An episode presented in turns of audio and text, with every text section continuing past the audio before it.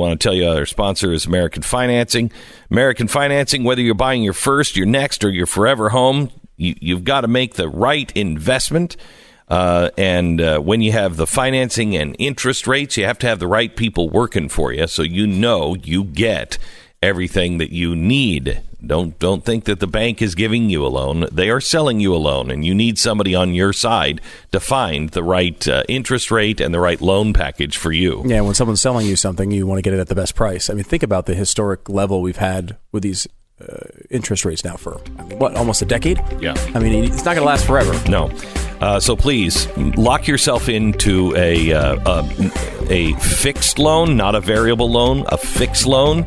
Get one now while they're still gettable, if you will, at these interest rates. It's AmericanFinancing.net. You can call them 800 906 2440 or just go to AmericanFinancing.net. That's AmericanFinancing.net.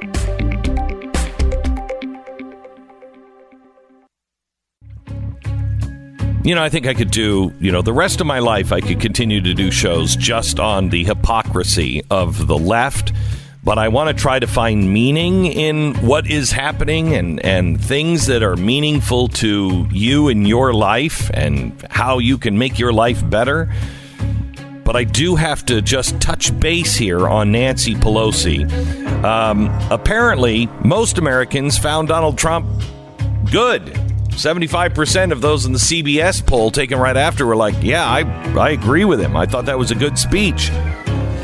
But the left has enjoyed the Nancy Pelosi clapping and uh, her eye rolls and her, her chomping down on her lips. However, Yesterday, a reporter from the Daily Caller asked the House Speaker Nancy Pelosi what she thought about President Trump's statements during the State of the Union about late term abortions. We get there in one minute. This is the Glenn Beck Program. All right. Um, our sponsor this half hour is uh, Relief Factor. If you're in constant pain, you are not alone. There are millions of Americans, 50 million Americans, who are in constant pain and they miss work due to pain. 50 million Americans are missing work today because of pain. You can spend $2,000 a year. That's what the average person spends. And 66% of those people believe they're going to live in pain for the rest of their life. I started taking Relief Factor uh, about a year ago, and it has really helped me. I felt the best I've felt in five years. It's 100% drug free.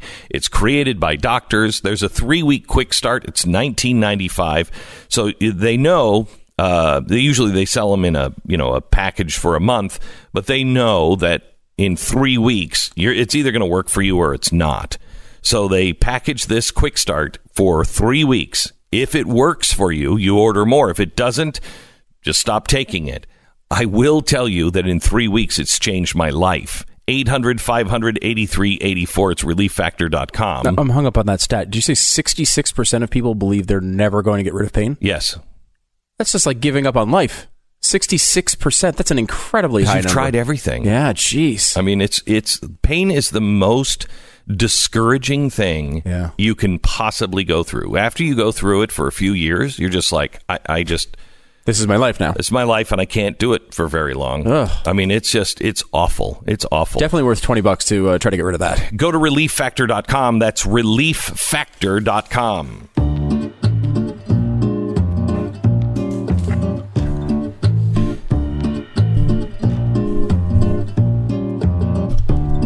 So here's Nancy Pelosi. After being asked by the Daily Caller, what do you think about the president's statements about abortion, late term abortion? What do you think about the president calling on a ban on late term abortions? It's really quite a sad thing when you know that what we're talking about is something that applies to the health and life, health, and ability to have other children of women. I um, hope that in his family he never has to face that crisis and, and uh, apply his attitude toward it. Is there a bigger lie than that? You know what a sad thing is? A sad thing is that that our our elected officials are deliberately misleading people We have to face up to the truth here. Beyond spin, this is the time when I've said you have to have credibility because at some point people aren't going to know what to do and who to trust, and you have to have credibility. If you still have credibility, now is the time for you to stand up and say, look, I just, I want you to read the bill. I want you to listen to what she just said. I want you to read the bill.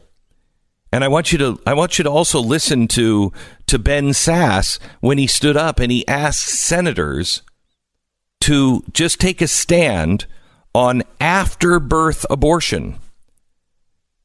And the Democrats wouldn't take a stand. What's sad, Nancy, is dilation and extraction, the method that is used for surgical abortion, used for abortions after 21 weeks. An abortion of any kind is hideous. But many of the methods used for late term abortion, it's just torture and murder. That's quite a charge to make. But I want you to just think, and I'm sorry to do this to you, but I just want you to think just for a second so you can share this with your friends in a compassionate way. Would you ever hold a baby down, a newborn baby, and rip its legs and arms off? We would all say, of course not. It's horrible to even think of that. What they're asking you, what Nancy Pelosi is saying, is that it is okay to, as the woman goes into labor, to kill the child. Why won't we, why won't we do it? Why are we so horrified by doing it outside of the womb?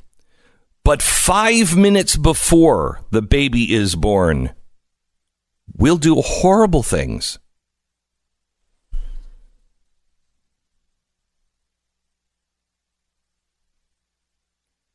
Pelosi has her reasons for saying this, and they might not entirely be rooted in compassion for women, women's rights.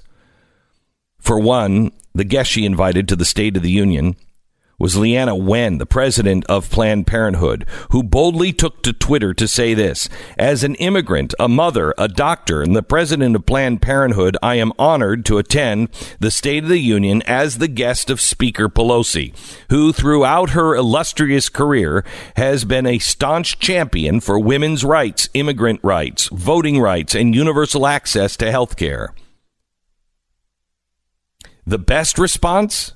To all of this, perhaps the one that has had the most sway is this one. Lawmakers in New York cheered with delight upon the passage of legislation that would allow a baby to be ripped from the mother's womb moments from birth.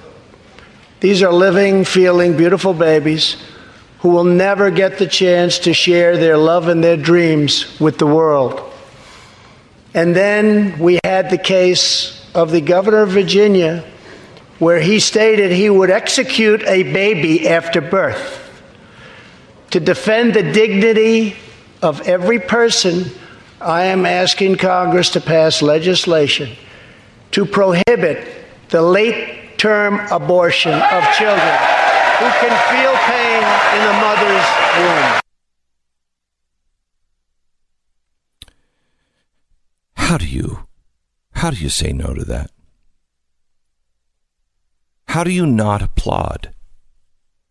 What he said, you may have disagreed with with everything he said except for this. I am asking Congress to pass legislation to ban killing the baby after birth.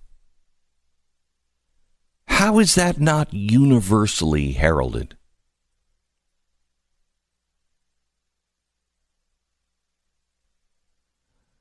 Don't let the Trump derangement syndrome stop you from seeing the truth. your friends who are who are so deranged they've lost their handle many of them are the same ones who said we were racist for bringing up socialism that we said socialism is what President Obama is pushing. He is a socialist, and that's not a welfare system. That is a complete repudiation of the free market. All of it. Not just drugs, but all of it. And they said that was racist. They are still saying Ocasio Cortez said that this was name calling. No, it's not name calling. It's not. It is a political philosophy, and a political philosophy that has been heralded by some for a very long time. I'm not name calling by saying you're a you're a socialist. I mean, unless you're name calling when you say, "Oh, well, you're a conservative or a Republican." I know it's name calling when you say that. I know it is. But it's not name calling when I say you're a Democrat. And it's not name calling when I say you are a socialist. Ocasio Cortez, you're a socialist. You know it. I know it. You admit to it. You're a socialist. You say the free market system isn't going to be with us forever. Well, I hope you're wrong. But it's not name calling.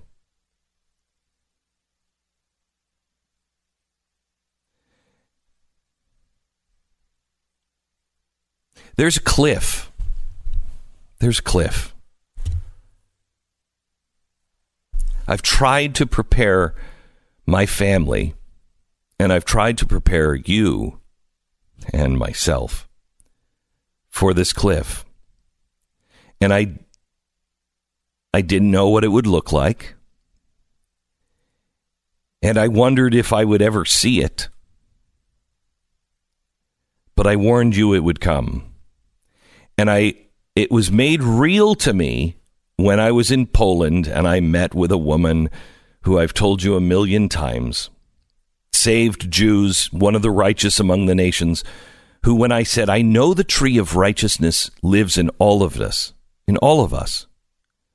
How do I water the tree? And she shook her head and looked at me in disbelief and say, said, You misunderstand. The righteous didn't suddenly become righteous. They just refused to go over the cliff with everyone else. We are at that cliff, and your friends are going over that cliff because they are they are so they're being lied to. What Nancy Pelosi said. Listen. Listen to what she said. It's a different argument. We are talking about a a law being passed that you cannot kill a child after birth. Now, I would include, but that's not what the president was saying. I would include right before birth because there is no medical reason ever for a woman to have a baby killed inside of her as she's dilated, as she's giving birth. There's no reason to kill that child, only to have her give birth vaginally three days later. How does that make any sense?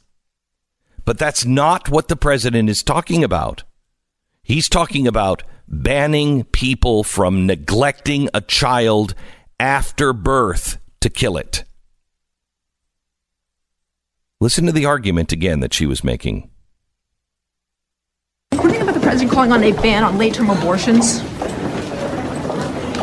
It's really quite a sad thing when you know that what we're talking about is something that applies to the health and life, health, and ability to have other children of women. I um, hope that in his family he never has to face that crisis and, and uh, apply his attitude toward it.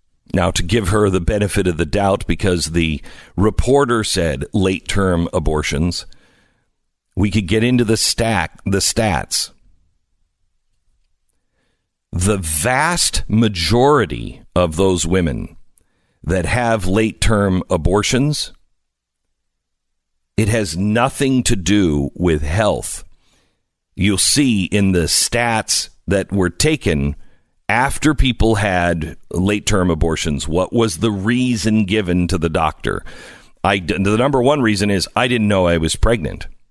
Number two is I didn't know I didn't know where to get an abortion, or I couldn't decide whether or not to have an abortion. And now, here I am delivering the baby, and I I want to kill it. That's those are the reasons. Those are the reasons. We're at a cliff. We have to talk with peace and love and compassion without the pointing of the fingers, without all of the things that I did to you during the election of Donald Trump. We have to learn from my mistake and listen with compassion and try to talk reason because this one is the cliff that kills our society. Is why you're so valuable as a host. You make so many learn mistakes that are yes people can learn yes, from. it's almost like I no human being could make as many mistakes as I. That's what made, I'm saying. Right? Yeah, it's uh-huh. all intentional. Okay, it's good. all intentional. I'm just trying to demonstrate Mm. what not to do. Can we go into the uh, a fact check on on this point about abortion from a State of the Union that Oh, the New York Times did? Oh my gosh. Uh, fact checking is dead. Oh, I mean, the New York Times was an embarrassment on Yeah. this during the State of the Union. Yeah. Uh, by the way, did you see uh, the former editor of the New York Times uh, put a book out? And uh, uh, it, it looks like a lot of plagiarism was happening there. But, really? Yes. But Oliver Darcy said the way he explained it was there are many words that appear in other places. Well, yes, that is one way of putting it. Another way is I lifted an entire paragraph without any kind of attribution and put it in my book. And when you see the many words, it's paragraph after paragraph after paragraph. So the plagiarism wasn't in the Times; it was in the book, In a book, by the Times yes. editor. Is this Uh, the same one that, that is it where she was saying there was lots of problems at the Times? Is this, yeah, and she was talking about truth. Yeah, how to find truth. And now she's saying, I didn't plagiarize. Um, can you explain this this magic jumble of words that just happened to appear here, here, and here? And they're all from different magazines? Hmm. It's weird. Anyway, uh, let me tell you about SimpliSafe. no one should feel um, unsafe at home. Uh, fear has no place in the uh, in- the house. It really this is this is your castle. This is the place that everybody's supposed to be protected. Well, is your house safe? SimpliSafe has made that their mission from day one, and three million families already agree and are now protected with SimpliSafe. I remember when this com- company was had six employees. I remember last year when it was only two million people having their homes and their businesses protected by SimpliSafe. Uh, SimpliSafe does it right. It is round the clock security, monitoring the police, make sure the police are on their way, the fire is on their way when you need them. The security sensors are really tiny. They blend in with your home so you don't really notice them, and neither will the bad guys. The Verge calls SimpliSafe the best home security, and it's a Wirecutter top pick. That's why 3 million people have it in their home and their businesses, and you can protect your home and get 10% off right now. You'll get free shipping on any system order. Just visit simplisafebeck.com and get started. That's simplisafebeck.com. Get 10% off your home security system with simplisafebeck.com. We break now 10 seconds for station ID.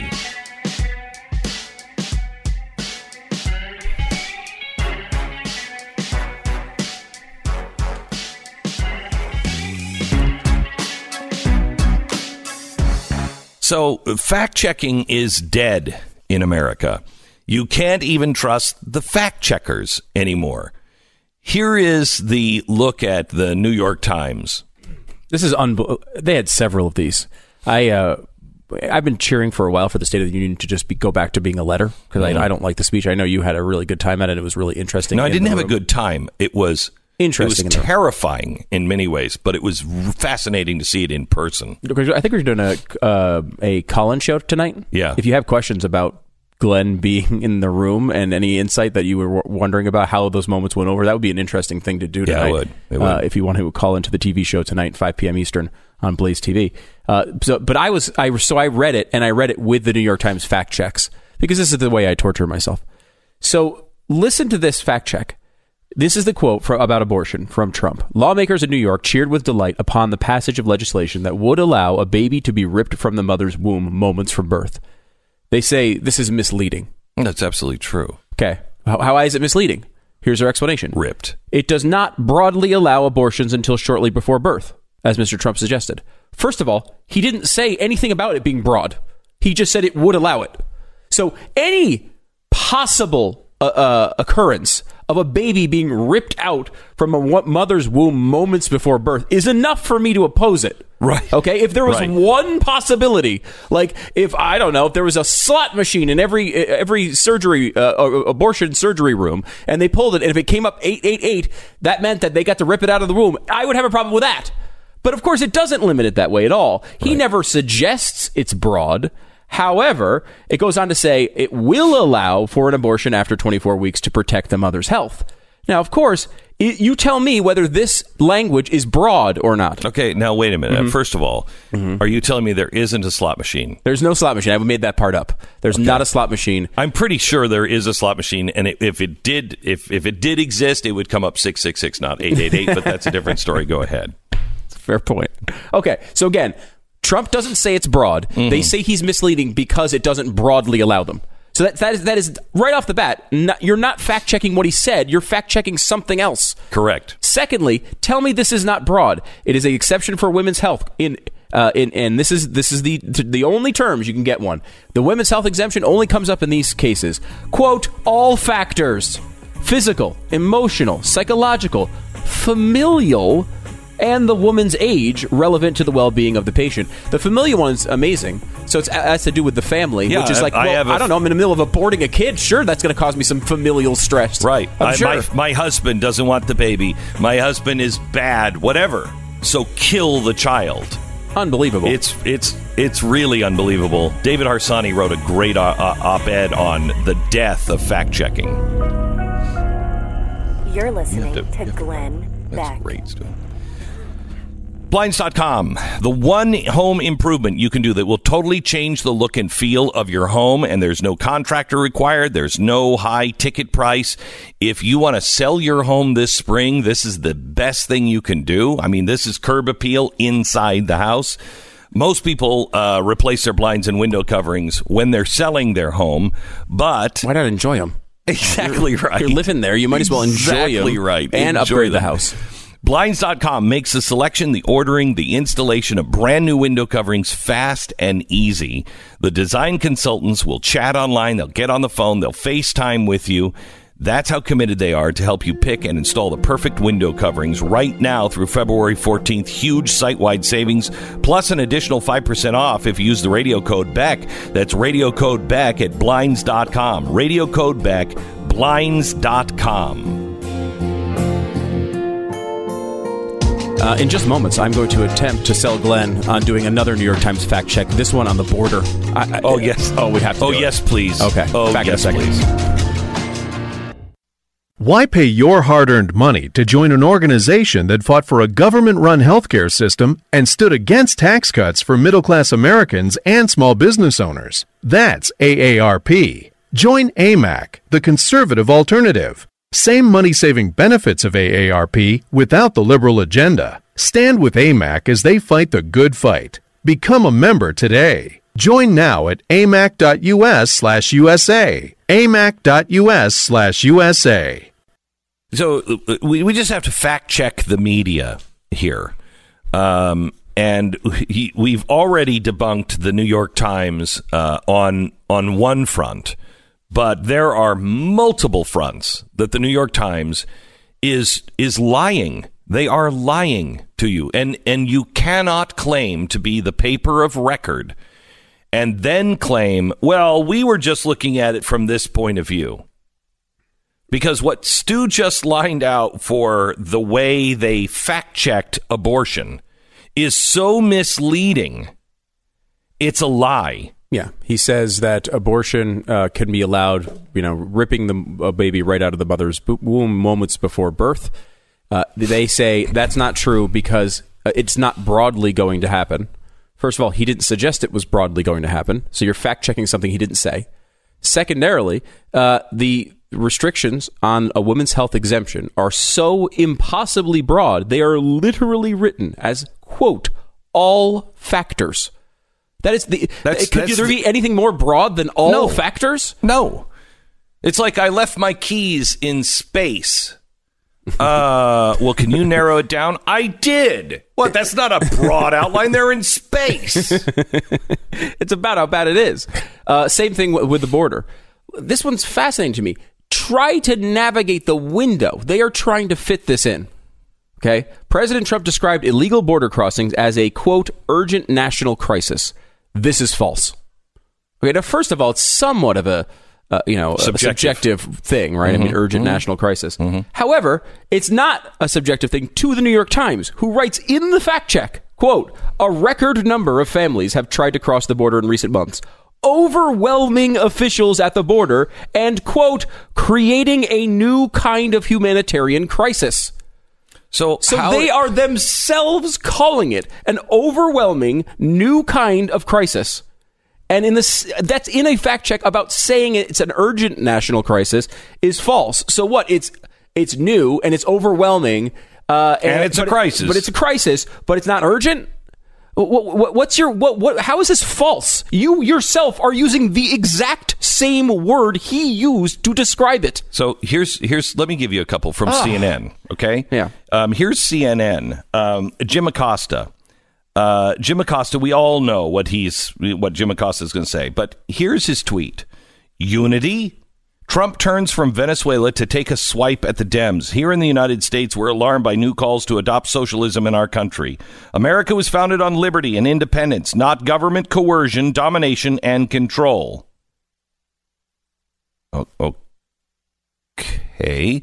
yes. And I think that's what everybody on the left says that we shouldn't have a coercive government. We shouldn't have control, that big government uh, in the hands of, of conservatives. It's just nothing but coercion. He's not even saying, no, that's what the founding fathers wanted.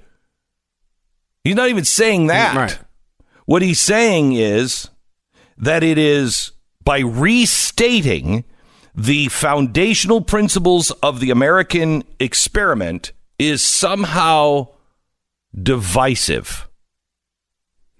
How, Sadly, I think he's right on that. It is divisive because about half the country doesn't believe in any of them. Correct. Yeah. So it's not name calling. Mm-hmm. It isn't being divisive. In your in your the way you're looking at it, oh, he's just trying to be divisive. No, he's stating a fact. There are people who say, let's get rid of the free market system. They are even in Congress. They are they are growing in popularity. That's not who we are. We have never been a government of coercion. We have in the progressive eras, dare I say it, but we have always we have always had to apologize for. Oh, sorry, put the Japanese in uh, prison camps. We've always had to apologize for those progressive errors. Excuse me, how is this divisive? Let me give you another one. Here's Brian Stelter, and, and this is in his newsletter. Um, You really you beat yourself up and, and read that thing every night, don't you? Hmm? You you do not seem to be a particular fan of Brian's work. However, you I do find Brian's- yourself in front of that uh, newsletter every night. I, you I always do find something because, interesting. because I think he is. I think he is just. I just think he is just out of out of his mind. I really do. I really do. Um, uh, Trump's frightening rhetoric about immigration. Um, uh, it rings true to Fox viewers, but it strikes many other Americans as extreme and even a joke. Here's what he said We have just heard that Mexican cities, in order to remove the illegal immigrants from their communities, are getting trucks and buses to bring them up to our country in areas where there is little border protection. Now, as he was saying that, that night, there was a local news report that said the first of 55 buses, the caravan, uh, is now beginning to arrive at our southern border. 55 buses, a caravan moving to our border to the unprotected places. How is this how is this divisive? How is how is this a joke? How is this not true? They have they have really truly lost touch with with uh, truth entirely. They hate him so much, and I have to tell you, by being in the room at the State of the Union, you know how I feel about the State of the Union. I think it is awful. I think it's a joke. I think it's pomp and circumstance. I I hate every second of it. You've said that ever since I've known you. you know, Yes. tw- over twenty years ago. Correct. and that. I still hate every second of it. But if I was in if I were in the government, I would reposition the cameras. Because all you focus on is the president and then the cameras direct your attention to what the cameras want to show you. What I saw on television in clips was different than what I saw when I was there. And when I saw, I was behind Congress and above them. So I could see, and I know we're all above Congress, but um, we could, I could see who was face, uh, who was uh, going through their Facebook pages, who was who was tweeting stuff, who was taking selfies, who was just reading something that was not the text of the speech, who was nudging each other and laughing, who was hissing, booing, doing things that you cannot hear on television. And I came away with and I know this is going to cause me all kinds of trouble, but I came away with respect on how restrained this president was. wow, Okay. you don't you don't hear that uh, very often. You don't see you don't see the people on the left and how they treat him. Now, what we focus on is is this. Jemele Hill. She is a an Atlantic staff writer. and former uh, high profile ESPN host. We Okay. should point out. She tweeted this. Uh, uh, somebody tweeted, "Please let AOC yell out, uh, whose man's is this?" I don't even know what that means. Sure, it's a reference. You're right in your demographic. Yeah, I know. Um, Jemele Hill writes and tweets, "Nah, she's got to yell, get your hand out of my pocket." Gosh, it's almost like you were playing the audio. You nailed that line so well. Thank you, thank you. Do you know what that is? I don't, uh, but I'm sure you do. Yes. Get your hand out of my pocket. I like how your name. Thank you. I get yo hand. was what was screamed in the auditorium by a man who was part of the crew that was assassinating Malcolm X. He was in the back and he stood up as Malcolm X was speaking peacefully. And he said, Get your hand out of my pocket. And that was the cue, and everybody jumped up. It became melee. Four guys came to the stage and gunned Mal- Malcolm X down in a hail of bullets. Hmm. It was. He was riddled with bullets. They kept shooting and kept shooting and kept shooting. They made sure that man was dead. How is it that this woman still has a blue check mark? Oh, and she's praised. The media loves Jemele Hill. Of course they do. Oh yeah. Of course they do. And that's all we see. All we see is the ones that come uh, out of out of reporters and out of uh, conservative uh, journals that say, "Hey, wait a minute. This is this is a little double standard and this is horrible." Yeah. Can you imagine had I said that about Barack Obama? Oh, my God. How many times did I say under Bush, under uh, under every president, joking about the safety of the president is never funny. Never a good idea. Never. Um, can you imagine if somebody would have said that who was in a position of power about Barack Obama? And yet she still has her Twitter feed. And she not- still has a blue check mark. Let's not forget the exact publication you're talking about that she now works after losing her job Uh, at yeah. ESPN. Got rid of Kevin Williamson for a years old uh, quote taken out of context about abortion. Here is uh, she's publicly saying this. This is essentially the equivalent of. I, I, I don't believe that she's going to go try to kill the president. However, uh, you don't joke about those things. Uh, and it, it certainly, in the other way, you know, if the other way around, it would be something that she would get fired for if she were to say that about Barack Obama and she was a conservative. Uh, and, the Atlantic, in particular, is firing people because of controversial speech. And they're going to make Kevin Williamson uh, have to leave, but they're going to keep Jemele Hill. So, because of that, and here's what I've missed. Because of that, when you see these Congress, these congressmen, and mainly the congresswomen in the Progressive Caucus, they were so unbelievably disrespectful. They were so unbelievably um, out of control, really out of control for decorum. No one, no one would be, no one would find that acceptable if the other side had done that to Barack Obama. No one would find it acceptable. You wouldn't find their uh, their behavior acceptable in Congress if it was Barack Obama. They were so disrespectful because they know they can get away with it. They can laugh at a tweet like this and get away with it. Yeah, remember the New York Times writer who was saying uh, all white people should be Yes. killed and everything. It was funny. It was Yes. a funny It thing. was a oh, funny little come on, you know, you know what she means. So that is that has empowered these people and I did not take into account what it is like for the president because he is the president.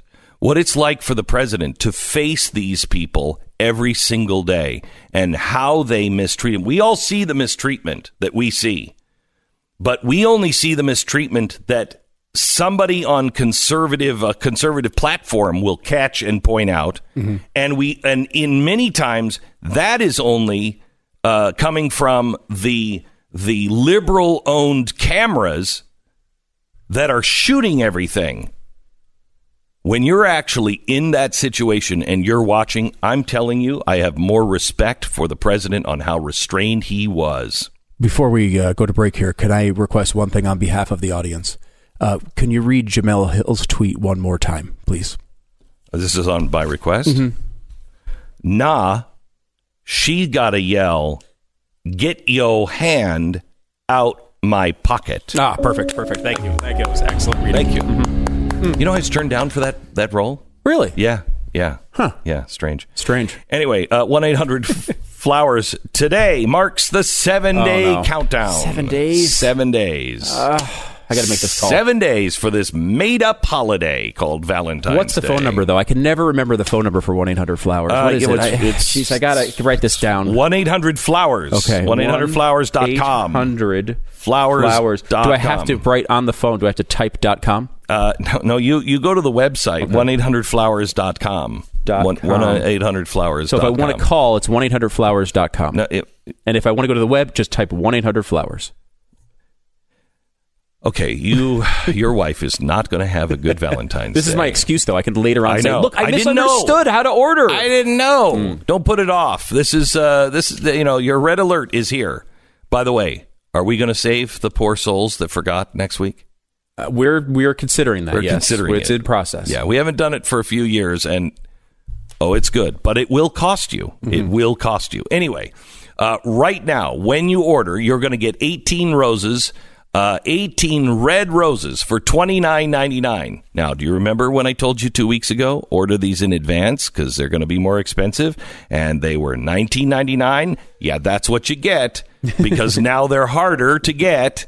So it's 18 roses for twenty nine ninety nine. It's still really low. really 18 low. red roses. Are you kidding me? Do you remember when literally The guys in New York on Valentine's Day, we were down in the subway at the flower store trying to, we would buy baby's, Baby's breath. breath, we tried to buy baby's breath. They were out of everything else.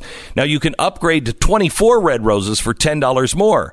So 18 red roses for $29.99 or upgrade to 24 red roses for 10 bucks more. It's 1-800-Flowers.com, 1-800-Flowers.com. Make sure you click on the uh, radio icon and enter the radio code BECK. That's 1-800-Flowers.com, radio code BECK. Offer ends tomorrow. Do it now. This is the Glenn Beck Program. First, this message uh, from um, from Relief Factor. I've been taking Relief Factor to alleviate uh, inflammation and pain now for about a year, and it is really, really good. It makes uh, um, it makes a real difference to me. Uh, pain can be debilitating, but most of our pain is coming from I- inflammation, and if you can get that under control, your life really changes. I, I want you to try Relief Factor before you give up on your pain. Just try Relief Factor. Try it for three weeks. If it doesn't work after three weeks, it's not going to work for you. 70% of the people who try it um, go on to order more month after month after month. I've been I've been taking three times a day now for over a year. It's Relief Factor. Go to relieffactor.com or call 800 500 8384. 800 500 8384 or relieffactor.com. Go to relieffactor.com now. A pretty incredible story when we come back. So we have been debating we have been debating abortion. We are talking about what's happening here in the United States going over the cliff. But what's happening in Africa from the United States, in particular the Gates Foundation, is pretty horrifying, especially in its scale. We have the author of Target Africa to tell us exactly what's going on in one minute. This is the Glenn Beck Program. I feel so bad when she gets on because I'm going to just butcher her name because I can't pronounce. I can't pronounce. You can't pronounce like Smith most of the time. I can't even imagine how this is going to go. Okay, thank you, Stu. Liberty Safe. Liberty Safes are not just for men. They're you know not just for storing guns and ammo. They are perfect for keeping things that you want to keep safe from your children uh, or prowlers. Medication, passports, collectibles, gold, anything. Baked goods. I think it's important to make sure that your baked goods are not taken by others in your family. Uh, don't give them the combination uh, to your to your safe because if they can get into your Liberty safe, they can. I mean, there's Twinkies in there. There's Chocodiles. If I had dings. if I had kryptonite, it would be, and I know this sounds weird, but it would be rice pudding. Really Rice good pudding, Yes. really? Yeah, I don't know. I know it doesn't make any sense. Rice pudding is my kryptonite. It's I like rice pudding, but I, I feel like it's no, No, one I- is, no one's top tier. No, I know, I know, I know. But I would put it in a Liberty safe because somebody always eats it, and I'm like, no. If it's rice pudding, it belongs to me. You should also it also belongs refrigerated. So I mean, you I- might want to. I know. Well, I can eat strategy. a lot of it quickly. Okay. I just kids will sneak in between. All right. Anyway, one of the best built safes on the planet is. I don't recommend rice pudding, but just about anything else you can put in your Liberty Safe. LibertySafe.com. LibertySafe.com.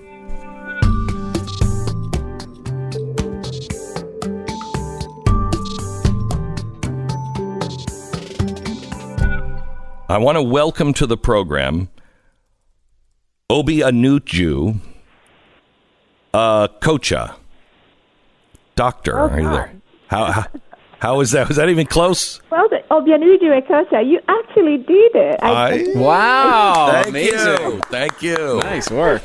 Is there a is is there a shorter version of your name I may refer Yes, to you? Everyone calls me Uju, which is the last three letters of my first name. And I need to correct something. I'm a Nigerian. I'm a biomedical scientist, not a doctor. I'm a biomedical scientist in hematology and blood tr- blood banking. And I live in the UK and I work out of the UK. So I do work in Africa, but I live in the UK most of the year. So I got your name right, but everything else was wrong. okay, that's a new one. That's a new one. One. It's uh, there's always. It's a pleasure to be here. Uh, it's, a, it's my pleasure. Um, so, Uju, could you tell us tell us what you have found going on in Africa uh, and Nigeria? Right.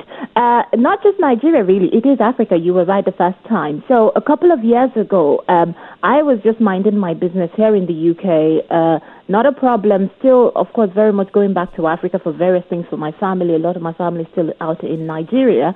And I realized that the Gates Foundation was doing this massive, massive, massive contraception program, but it was beyond contraception. This was more like population control. Melinda Gates was raising at the time uh, five billion dollars, and anybody can check this. This was her project from 2012. She did a massive family planning summit here in London, and she was with uh, David Cameron at the time, and they were moving towards African nations. She said it was the 69 poorest countries in the world, but 69 poorest countries in the world includes almost all of the 54 state, uh, 54 countries of Africa. So this really uh, I found quite disconcerting, and looked into it a bit, and found this woman was trying to rebrand the entire uh, agenda of population control. She was making it nicer, she was making it more sleek, and, and it was really terrible thing what she was doing. So um, I started investigating. I, I wrote this uh, thing that then became known as the Open Letter to Melinda Gates. So it was the African Woman's Letter, Open Letter to Melinda Gates, where I was begging her not to use the five billion for this project. I said, if you want to help African women, education, uh, security, food and water, there were so many things she could have used it for if she really wanted to help us. Um, so for all these years, I mean, in the last couple of years, of course, I've been going to the United Nations every year, and I see a bigger picture. It's happening. Yes, the UN headquarters from New York.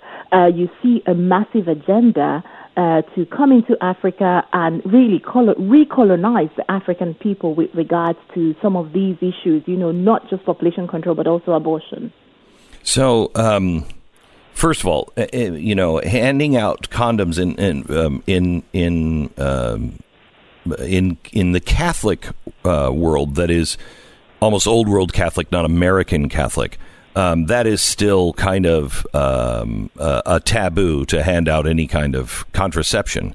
But this goes beyond contraception, and they are encouraging uh, women to have abortion, abortions because their children would be better off dead than living in Africa in poverty. Is that the? Yeah. So, yeah, most of the African countries uh, have refused to legalize abortion, and the Africans are fine with it. We do not have uh, an abortion movement, you know, an organic abortion movement in any of the African countries.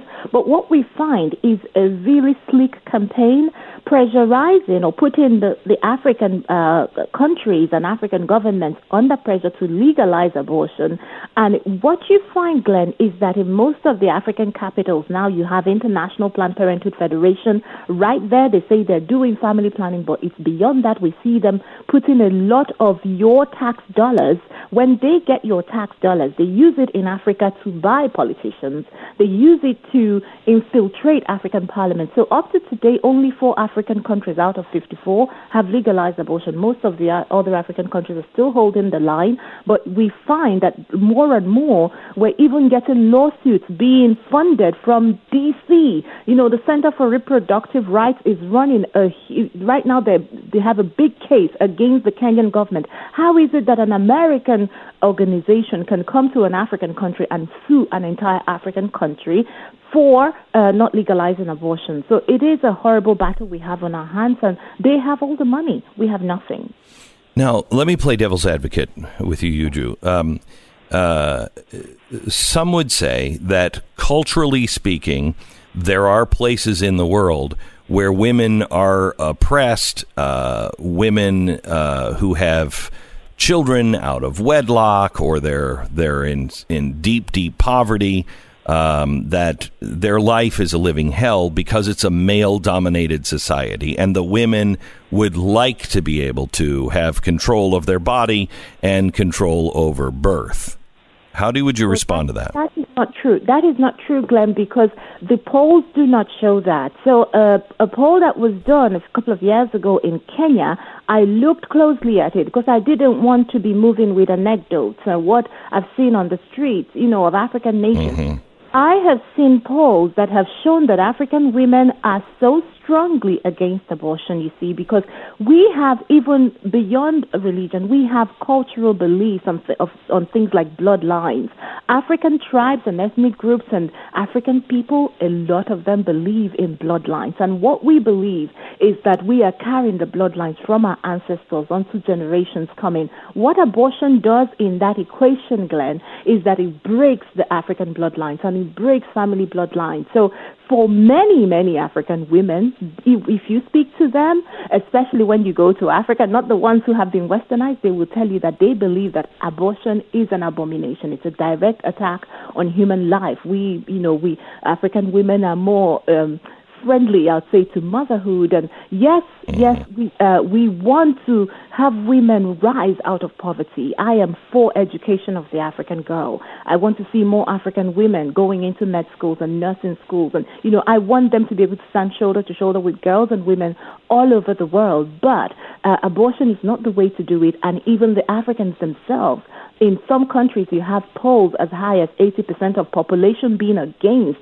abortion under any circumstance. So, abortion is something that no African nation will take up unless a Western country is behind the move. I believe Bill Gates, his father, was high up in uh, Planned Parenthood in uh, in his day, um, and so he kind of Bill Gates himself grew up in an atmosphere uh, that had you know a lot of respect for Margaret Sanger. When you say population control, um, that takes on a different kind of con- connotation. One, birth control and family planning, but you're you're actually using the words population control. Um, which which takes on a more nefarious kind of uh, uh, sound, if you will, and and almost conjures up uh, the idea of sterilizing a population. Absolutely. That's exactly the point I'm trying to make. So, nothing wrong in spacing children, and I believe that if an African woman is educated, she will decide, you know, she, she can read, you know, pharmaceutical uh, inserts of drugs and she can decide this is what I want or this is what I don't want for myself. But what we find, Glenn, is that these Western organizations, like the Gates Foundation, are coming into African countries and African villages and African cities and towns, and they are moving uh, quantities of contraception through populations that do not know what the side effects are, do not understand what they are. So we are finding that uh, once they leave our villages, you're picking up women who are almost dying because of some sort of side effects that they never heard of, never expected. Um, women are turning up sterile. There is no, and they can't take recourse to any medical system or, you know, the healthcare facility is just not there. So it's really beyond, it's, this is not family planning. This is population control because they are infiltrating, getting to our governments. Gates Foundation can walk into any African health ministry. That scares me. That scares me because they are uh, dictating the agenda of the various African health ministries from country to country. So uh, they've they've really placed themselves in this position that is almost godlike in African countries. And anyone who reads my book Target Africa will find the big picture. Even the Clinton Foundation is also getting into that business of brokering with pharmaceutical industries, pharmaceutical companies coming from the West, making money off of the bodies of African women. I believe that that is the real war being waged in Africa. It's the war against the fertility of the African woman. We have entered a time here in America, uh, Uju, of of uh, of uh, I think profound evil. Um, we are now in the State of the Union, um, having half of the half of our Congress not willing to stand and applaud the effort to stop uh, the killing of a child moments after birth, not even abortion, killing after birth. Half of our Congress wouldn't stand in support of that. Um, we're in a we're at a point of of choosing, and it seems to always be the same kind of people, or actually the exact same people that are pushing these things all around the world. Um, even though the population in America is not with them on this.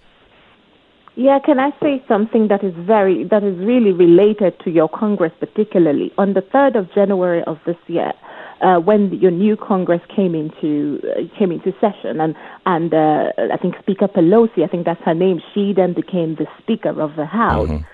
He moved something called the HR 21 Appropriations Bill. Now, I study these things very closely and I work very closely sometimes too, fortunately, with the present administration. And the HR 21 Appropriations Bill has within it uh, a, a, a part of it that wants to resume funding to abortion organizations in Africa in Africa. So the, the Mexico City policy was reinstated by President Donald Trump on his first day in office, I think back in 2017. And then the very first thing that uh, the these new people did when they came into into into the, into office this year was to try to undermine the Mexico City policy, which directly is saving the lives of African babies and saving women, African women, from being hurt. That throughout the eight years of President Obama Obama, unfortunately, even though the Africans loved him, the one thing my brothers and sisters in Africa didn't realize is that the Obama administration was spending millions and millions of dollars from the pockets of U.S. taxpayers to kill f- children and babies in Africa, to bring population control to African countries, to run ads, horrible ads that any American, I think, will be ashamed of. But these things were being run in African countries. But because we are so small, Glenn, nobody heard our voice. Nobody gave us any audience. We tried to get to the Obama administration. They would not talk to us. So now the first thing these people who were sitting yesterday during the State of your State of the Union uh, uh, uh, uh, event was they were the people who, the same people who now want to resume funding for the killing of African babies, and I think it's very, very unfortunate.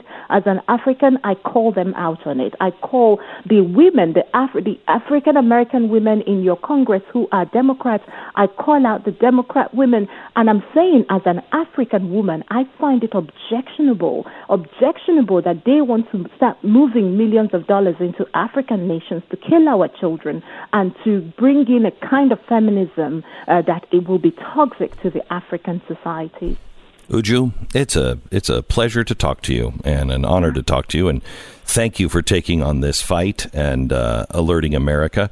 The name of the book is Target Africa, uh, something that everyone should uh, read, especially if you believe other cultures have a right to exist.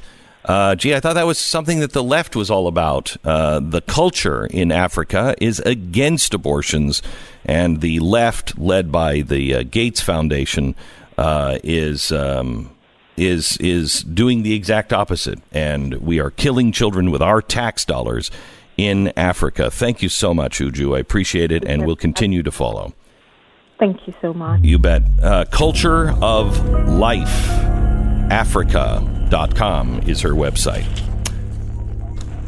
Sponsor this half hour is Field Greens, a real superfood. The difference that sets it apart can be seen on the bottle. It has nutrition facts, not Supplement facts? Mm-hmm. Because supplement facts can mean anything, really.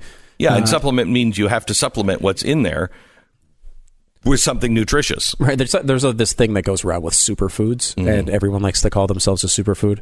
Uh, I, I they I think they'd put it on like Captain Crunch if they could. You know what I mean? Like, which I actually agree with Captain Crunch being I do too. Froot Loops as well. Uh, but that's the thing. You can eat Captain Crunch and then have a scoop of Field of Greens, and Mm-hmm. you're actually getting all the vegetables, all the nutrients you're supposed to get in form of real food, Mm-hmm. and then you don't have to actually eat a salad. Yeah, and you don't have to, and and they can market superfood, uh, and you'll know it's a superfood when it has nutrition facts on it, not supplement facts. All of the things that the supplements trying to dump in are already there because it's an actual superfood. And one scoop of field greens has a serving, one serving of real certified vegan, vegetarian, US, uh, USDA organic fruits and vegetables. It's complete with the, you know, prebiotics, the probiotics, the antioxidants, all of it. Clean energy. Healthier lifestyle? Try it now. Uh, BrickhouseGlenn.com. That's BrickhouseGlenn.com. Use the promo code Glenn and you're going to get 15% off your first order. Uh, again, visit BrickhouseGlenn.com. Experience a better you tomorrow. We break for 10 second station ID.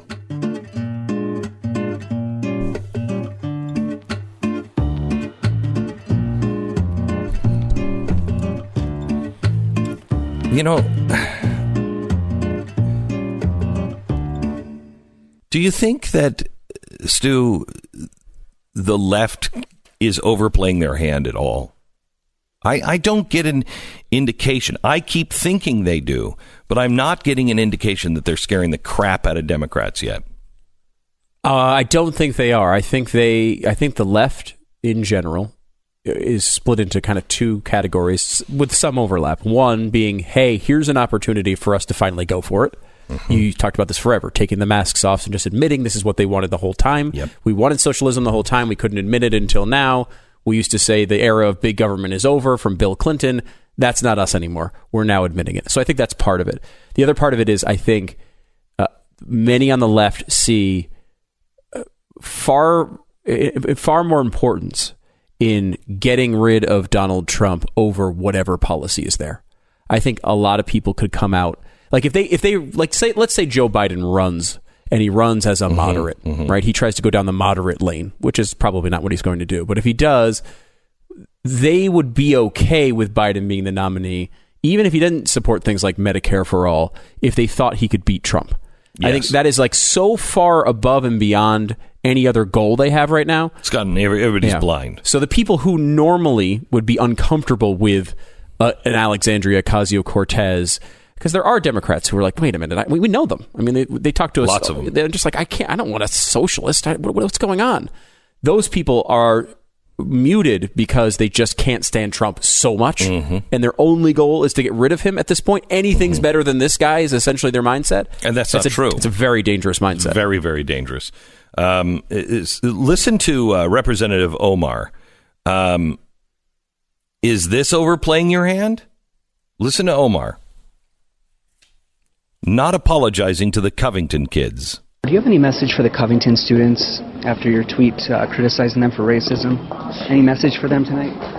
The message I have for them is that in in life often there are consequences on the way that you behave.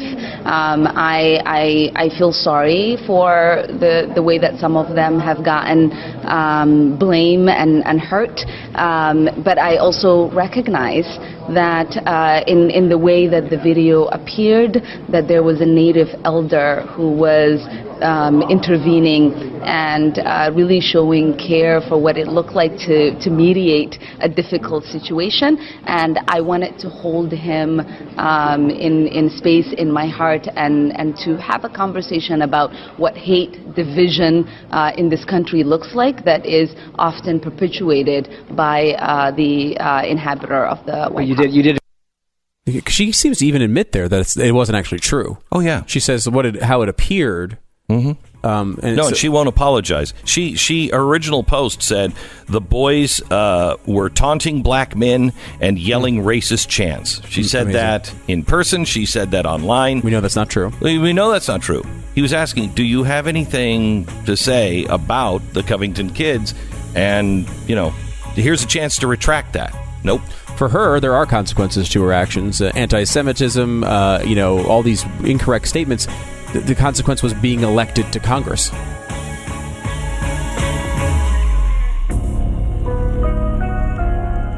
You're listening to Glenn Beck. Alert! Alert! Alert! Valentine's like Day is a week away right now. Uh, how about taking 10 to 15 years off your appearance or someone you love's appearance with the new Genucel jawline treatment? No more turkey neck, double chin, or sagging jawline. It works really well. Linda B from Marina Del Rey says, I love your jawline cream. It really works. I mean, I see, really see a difference, and people never believe my age. It works. From now till Valentine's Day, the brand new Genucel jawline treatment is yours free when you order Genucel for bags and puffiness under the eyes and for results in 12 hours. The Genucel Immediate Effects is also free. Go to genucel.com or 800 577 8709. Say goodbye to the double chin, the bags under your eyes, and even those laugh lines and crow feet are going to be gone. Guaranteed or your money back. Nothing to lose here. Crazy offer only for one more week. 1 800 577 8709 or genucel.com. Order now. Get the Genucel Collagen Builder and Free Ex- Express shipping as well. 800 577 8709 or G E N U C E. Tim Ballard joins us next from Iraq to talk about his meeting with Donald Trump and ISIS. Next. iPatriots.us is a new conservative alternative to liberal based email services. It's secure, private, and safe, no ads or spam, and they won't collect or sell your data ever. Go to iPatriots.us right now, pick your membership. At checkout, select your own iPatriots email address, enter promo code PATRIOT, get the first month free. Go month to month, cancel anytime.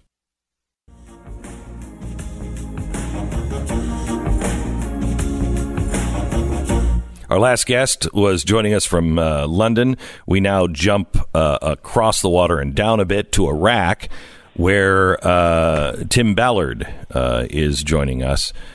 Tim, welcome, welcome to the program. Uh, I want to talk a little bit about what you uh, sent to me this morning, but first, let's do this in chronological order. Your meeting with the president was it Friday or or Monday? It was Friday, wasn't it? Hey, it, yeah, it was Friday. It was. I think my my days are all twisted and turned right now because. I, I, but I, yeah, it was Friday. I'm pretty sure it's Friday. Yeah, yeah, you were probably gone by the time he hit the State of the Union, but he he I was in the air. Yeah, yeah, he made quite um, uh, quite a statement about. Uh, sex trafficking and trafficking kids over borders. Uh, I think you made a, a great impact uh, on the president on that, and it's a great um, uh, a great argument for a wall because it's happening all over the country. Uh, I'm sorry, all over the world where borders are getting weak and people are trafficking in uh, in children. And you made a you had a great op-ed on it. What did the president say when you met him? You know, he he asked me. He says, "Tell me from your experience how a wall would help save children on the border." And it's an argument, frankly, that I, I was surprised hadn't been made earlier. Uh, you know, it, it absolutely does. I mean, you know, the, the the critics are saying you don't need to, you don't need walls because everyone's being arrested at the ports of entry, and I just want to pull my hair out. It's like, guys, ports of entry don't work without walls. The walls are the things that push the traffic into the ports of entry, and so where the places where we have walls, that's where we rescue children. And, but the places where we don't have them, you know, there, one little girl, I think you might have met this girl at one point. I can't remember. I can't say her name, but we call her Liliana in the op-ed um, but this little girl, she's in tears right now. She's saying, you know, it's bad enough that I was trafficked and, and raped 30 to 50 times a day in your country after being kidnapped in Mexico. And now she feels like half the country's turning on her, denying that this could have happened because this little girl, she's about to go on federal trial. That's why she can't. She's working with the U.S. Attorney's Office, and we're taking care of her and preparing her and so forth. She was taken through a part of the border where there was no wall, and and that's what that was her her, her life of sex slavery for, for for five years from the age of 11 years old till she was 15 16 years old. Is and, this- and, and she says to me a wall would have saved me. A wall would have pushed me into where the agents were in the ports of entry. I would have screamed for them. They would have rescued me and she's in tears. And and now your country's betraying me she says. Is this the little girl that ran to the flag? She saw the United States flag. That's a different a whole, a whole different Oh, case my in my, my gosh. op-ed i go through so many cases Yeah. of these of where the wall saved people it's just it's it's infuriating to me So I want to read to the audience, if I may, Tim, uh, what you sent me this morning. Uh, Glenn, I'm completely shocked by what I'm seeing. We have been with armed guards and vehicles within 20 miles of ISIS. ISIS is alive and well, terrorizing Christians very badly. Been debriefing and recently rescued, uh, been debriefing the recently rescued. ISIS soldiers left the ISIS occupied regions in Syria came back, the same ISIS commandos, in civilian clothing. They are now hiding in plain sight. Now it's asymmetric warfare against the Christians, and they are still raping and enslaving Christians and Yazidis. Our work is far from done. People need to know, followed by five exclamation points. Yes, yes. I, I just came. I'm just in in the most somber of, you know, emotionally. I, I we just a couple hours ago came from these people. We beat Nazarene Fund just pulled them out. Uh, nine families, Christian families, all their their the, the father, the husband is has been killed by ISIS. They're in tears, Glenn. They're in tears. I'm crying. They're holding me and saying, "Please, please this is an hour ago. Please tell your Christian, our Christian brothers and sisters in America, please don't forget about us. They think we're forgetting, um, and and we are. I think we are. Uh, they are still there. These, we, we, they they just say, take us to Australia, get us, because that's where you know we're taking most of these people. Um, Glenn, I met this little girl. This this is this is an, actually a very heartwarming story um, that I'm so excited to tell. another little girl. Um, she was kidnapped at 13 for three years. This is the horrific part. She was raped by several ISIS uh, ISIS soldiers. Uh, her mom gave up. They they had a report that she was dead last year.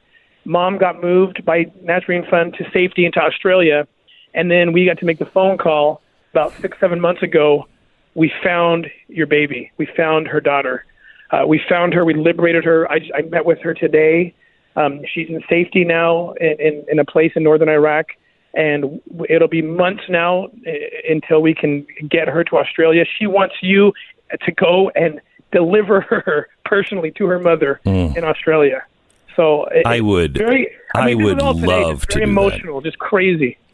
So, Tim, the, Australia, this it, it has to be almost a little town now with just the people who have moved from uh, Syria and Iraq that are Christians.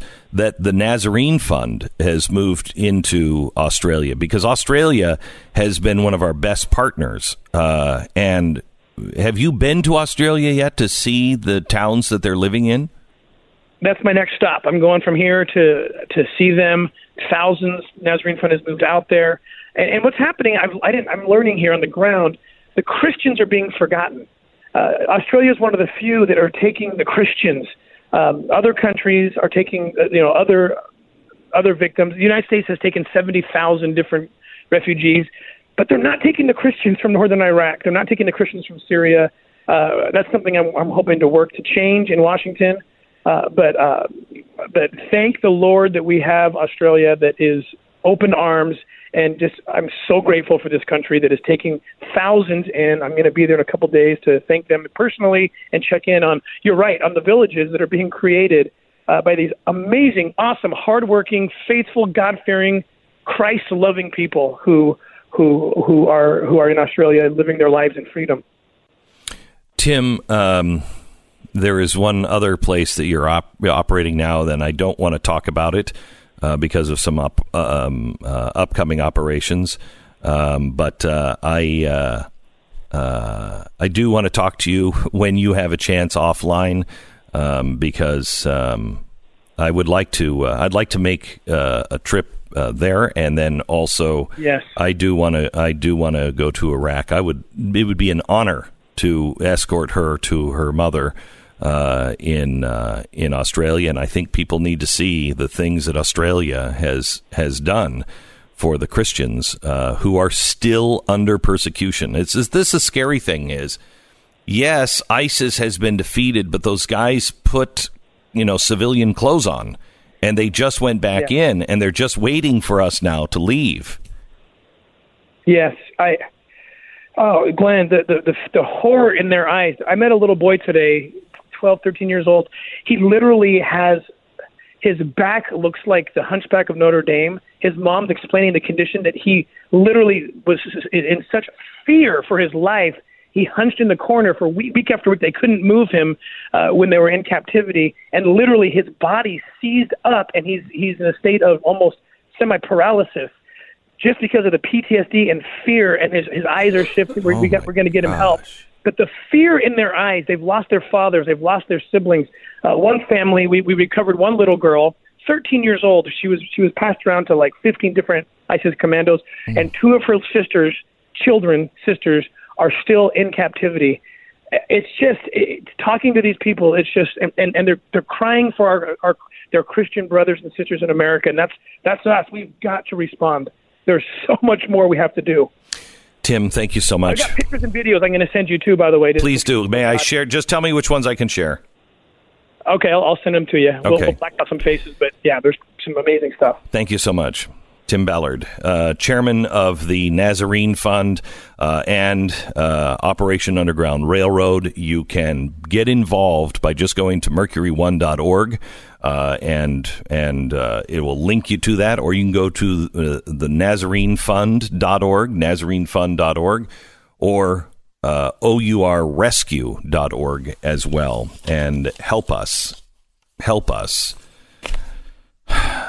do the job that no one else is willing to do for some reason and help us spread the light. Darkness is seemingly un, unending, but darkness cannot, cannot defeat the light.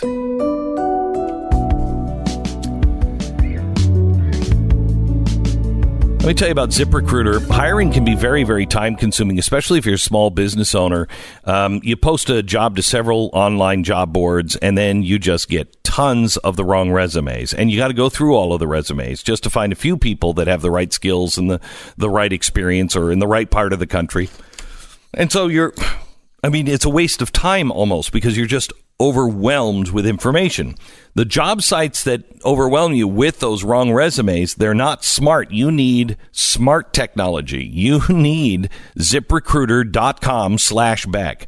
ZipRecruiter goes out and finds the quality, uh, qualified candidates for you. It has powerful matching technology. It scans thousands of resumes and identifies people with the right skills, education, experience, and then they go out and invite them to apply to your job. So you get the quality candidates when you need them fast. Most uh, most companies will report that they found somebody that is absolutely qualified within the first hour of posting with ZipRecruiter. Go to ziprecruiter.com slash Beck. You'll get this service for free. Try it out for free now. ziprecruiter.com slash Beck. This is the Glenn Beck Program.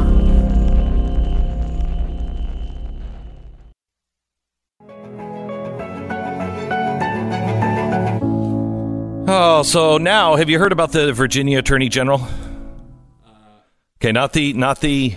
Well, I, I believe it's now on all Virginia driver's license that uh, it just gives you a status of how many times you've used blackface in the past. yes, uh, okay. that's an interesting. All right, so the governor is in trouble. then the lieutenant governor is also in trouble. Mm-hmm. And now they just found out that the attorney general of Virginia, who's third in line, he also has been wearing blackface. So right now, who's going to run the state? Is it going to be the racist, the rapist, or the other racist? And it's very It's tight. very It's a- tight. It's a, good battle. Uh, or it just could. I mean, it could just be left to you know, uh, you know, some guy named Fred. I don't know. I've just been bowling my whole life. I was a loner. I never went to a party, so I didn't wear the blackface. this is a great premise for a movie. I think it should just be some guy Fred, and they should everyone gets themselves In thrown out of Virginia, office. it might be. The problem is, I mean, apparently anybody in government has been into a party and dressed in blackface. That's an interesting development. I did not know that that was occurring. I will say uh, the fourth in, char- in line for the governor is a Republican.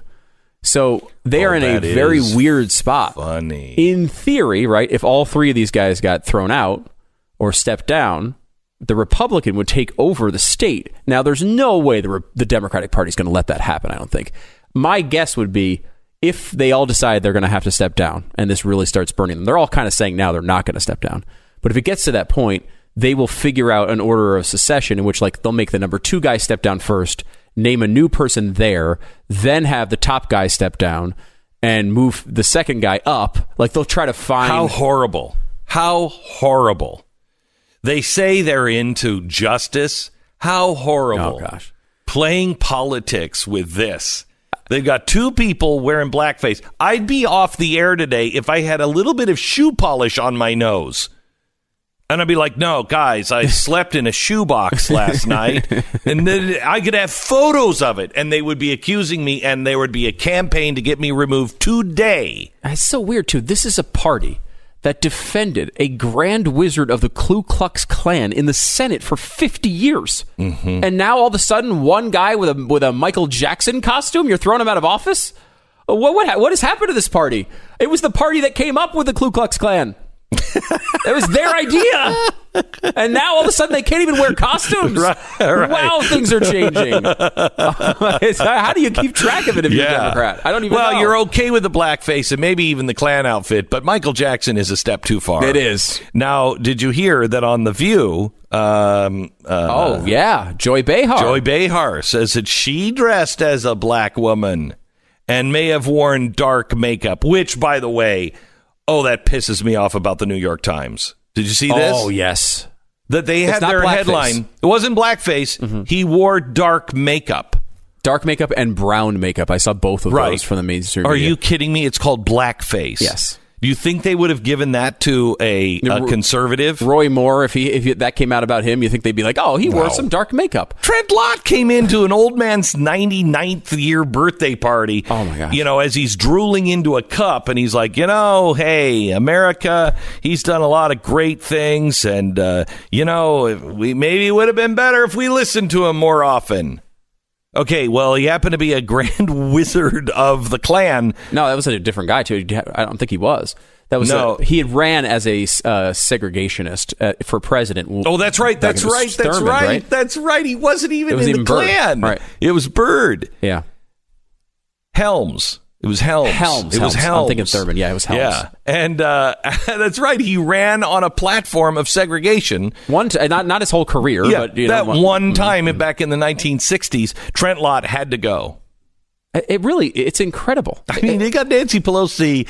Oh, mammy, how I love you, how I love you, my old nanny. I mean, they would do nothing. They would do. They would do nothing. and they're very they're torn right now because they have no loyalty to these. This guy in Virginia is new. They have no loyalty as long as they keep a Democrat there. They don't care. It's not like Pelosi, which they would defend. So they're trying to get their points, uh, coming out and saying he this guy should resign over these things. I just don't understand. Like again, what was he nineteen when this when this happened? Is this the? Let's just say he was a an actual racist at 19 years old. We we've had people who were former terrorists on this show when they changed their mind and they've been won over to the the, the light side, the, the side of of, uh, of intellectual thought and enlightenment. Uh, you you, you will th- that seems to be okay. How many times have we seen murderers highlighted by the left who have changed their life around Right. and now they're different? If you have evidence that this guy has been a racist for the past 35 years, by all means. But the fact that he wore a Michael Jackson costume a zillion years ago, It wasn't a problem. They forgave him. Yeah. Unfortunately, the problem was is he he got everybody to pay attention to their abortion uh, their abortion bills. That's where this comes they from. embarrassed him, and now all of a sudden, well, now wait a minute, maybe we shouldn't. Maybe we shouldn't have overlooked that. His usefulness is over. But now, apparently, nobody in the Democratic Party in Virginia is not racist or have been in You're blackface. listening to Glenn Beck.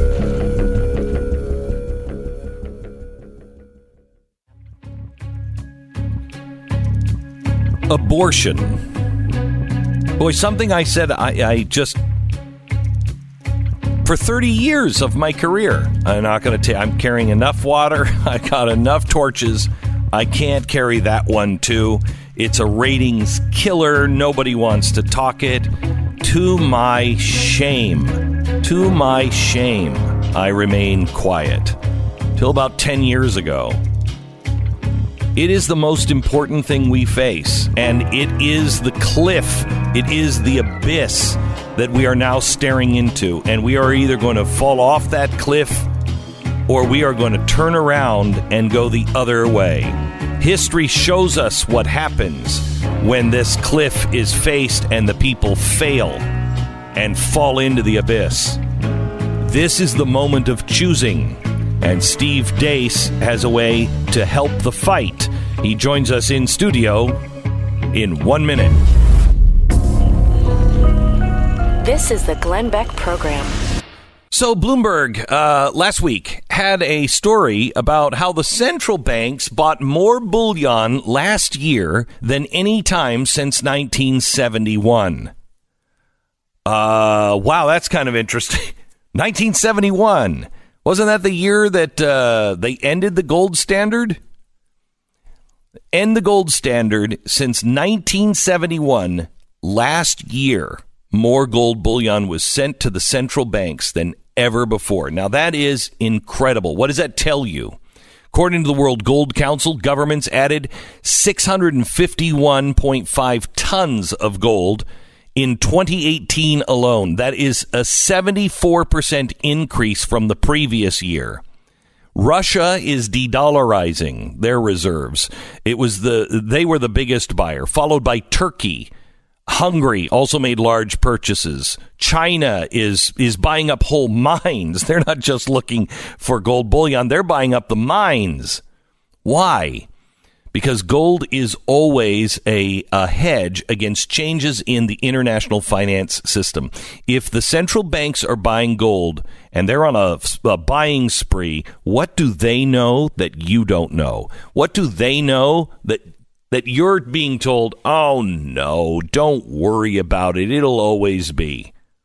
My grandfather taught me the people who made money in the Great Depression were the people who still had money in the Great Depression. And the big money always gets their money out and parks it where it's supposed to be first. Ask yourself, what do they know that you don't know? Call Goldline. Goldline.com. Goldline.com. Visit them online or call them at 866 Goldline. 1 866 Goldline ask them to to send you some information about gold and silver and find out if it's right for you. It is for my family and it is becoming much more critical at this time. Call 866 Goldline 1-866 Goldline or goldline.com.